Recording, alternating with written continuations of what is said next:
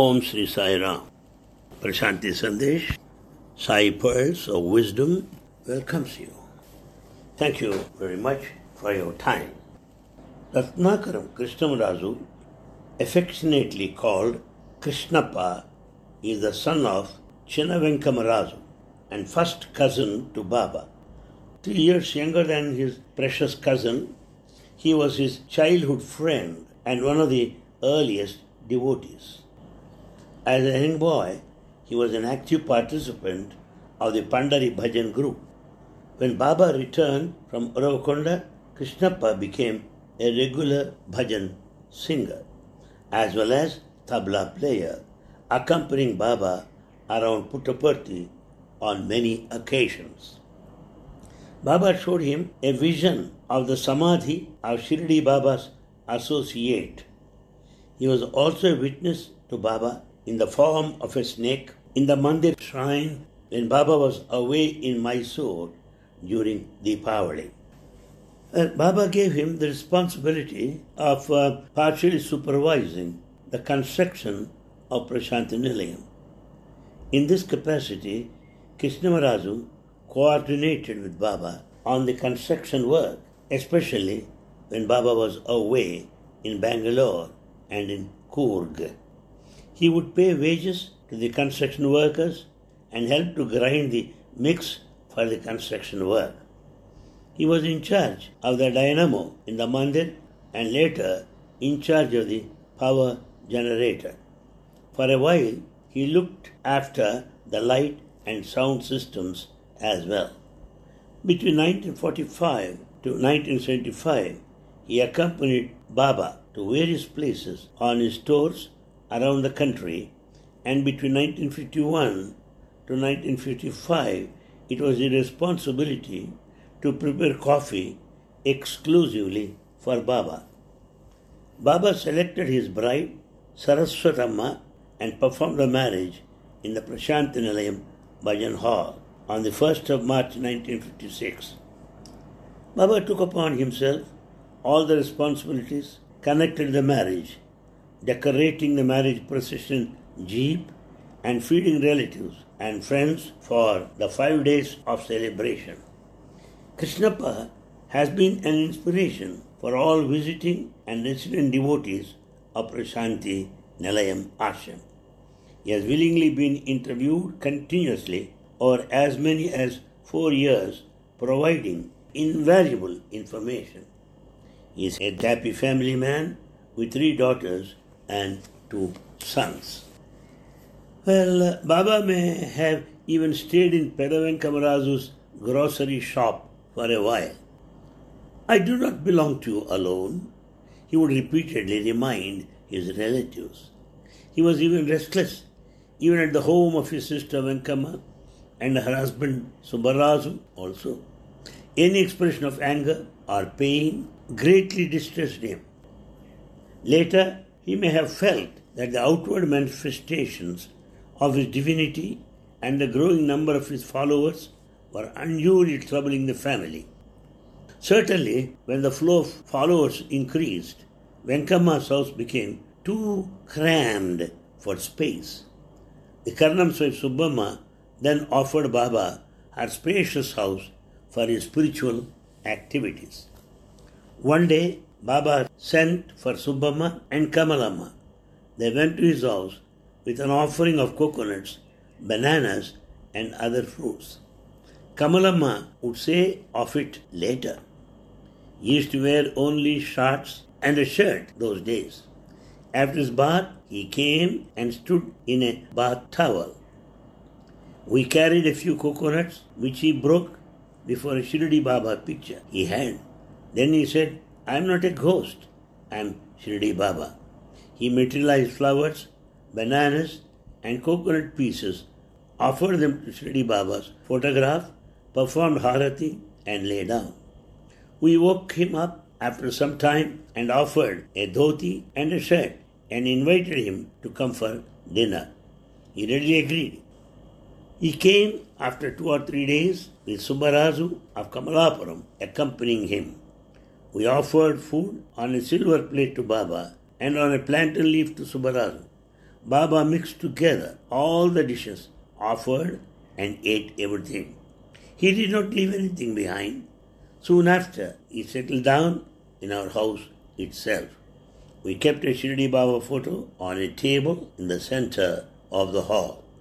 He said to us, You will not have children in this life, but I'll be there as your child. You may have to undergo a lot of hardships because of your adopted son, but be assured you will not have any more birth. Though Karanam Subbamma had immense maternal affection for Baba, this never affected her devotion to him. She saw Baba as God. Once again, as she did when Satya was a small boy, she saw the universe in his mouth and fainted. When she regained consciousness, she invited him inside her house, making him sit in a chair, putting his feet on a silver plate, performed Pada Puja, and sprinkled water on her head. When other Brahmins discouraged her devotion to a Kshatriya boy, she said, He is Krishna Bhagavan. Yes, he is God of the gods and is God to me. It is my wish to follow him and worship him. Baba used a small room in Subbamma's house both as a dressing room and the place where he spoke to visitors about their lives. Later, this would be popularly called the interview room or Korika room. Korika means desire, where boons are granted. The house had a large hall with four pillars at the center. Bhajan, puja, and all other functions in the village were conducted at this place. Devotees would decorate these pillars and Baba would sit in a chair at the center. As time progressed, Pada Puja, anointing, and other functions were celebrated later. But at night, he slept in Pedavenkamarazu's house. Initially, when Baba returned from Uravakonda, bhajans were held only on Thursdays. Later, as the following increased, people gathered on other days as well, coming to seek personal audience. Encouraged by Baba, Subbamma and Kamalamma became perfect examples of hospitality. Their cooking becoming a continuous affair to provide for the large influx of visiting devotees. The number of visitors would often swell unexpectedly, and the prepared food threatened to be insufficient. At such times, Baba, who had instructed that all devotees should be fed, would be informed of the predicament. He would then bless the food, which would multiply mysteriously, so that everyone would have his or her fill. The following would be such an instance as narrated by an old lady who was staying in Karanam's house then. He asked two coconuts to be brought. When they were given to him, he struck one against the other, and both would break exactly into halves. He then sprinkled the coconut water on the little heap of rice and vessels containing the other items and gave us the signal to proceed with the task of serving all who have come or may come until the dusk. In years to come, Baba would especially remember Subbamma's dedicated hospitality. He would talk of her incessant work from dawn until midnight, boiling rice, grinding chutneys, mixing curries, and frying papads, all the many exact processes of cooking for the varied groups of people arriving at all hours of the day. The grinder in home was never silent, Baba would say. During this period, Kondappa, Keshappa, Janakaram, Krishnamarazu, and Venkamma were Baba's very early attendants, staying with him throughout the day. It is a rare privilege indeed to attend to his personal needs and be fortunate witnesses to many astounding occurrences. Once before, he had moved to the Karanam's house when Baba's activities were becoming uncontrollable his furious father ordered, Lock this crazy fellow inside the house, which was done From inside the house, Baba materialized vibhuti and put it on the forehead of his cousins who were watching him through an open window. When the cousins reported this to their father, Chinavenkamarazu, he said that Baba probably obtained the ash from a country stove. The children knew better, for they had seen the vibhuti being materialized. They emphatically clung to the veracity of their claim. Chinavenkamarazu went to Baba and asked him to show proof that he was extraordinary. Baba proceeded to show him a vision of Shirdi Baba's seat and shawl. On another occasion, during this confinement, when Venkamma brought food for Baba, he converted it into processed lime. Many others were given a vision of the shrine of Shirdi. Under different circumstances, N. Kasturi narrates, one evening some people came from Penugonda to Puttaparthi. Among them was the old lawyer and a family friend, Krishnamachari.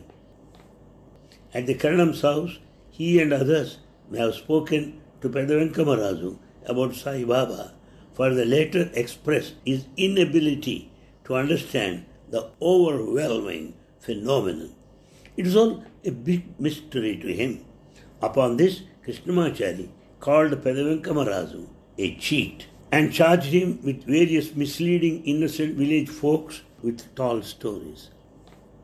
This upset Pedavenkamarazu so much that he went to Baba and challenged him to convince the doubters about his divinity so that they might not blacken his name as the lawyer had done. Baba asked him to bring all doubters directly to him.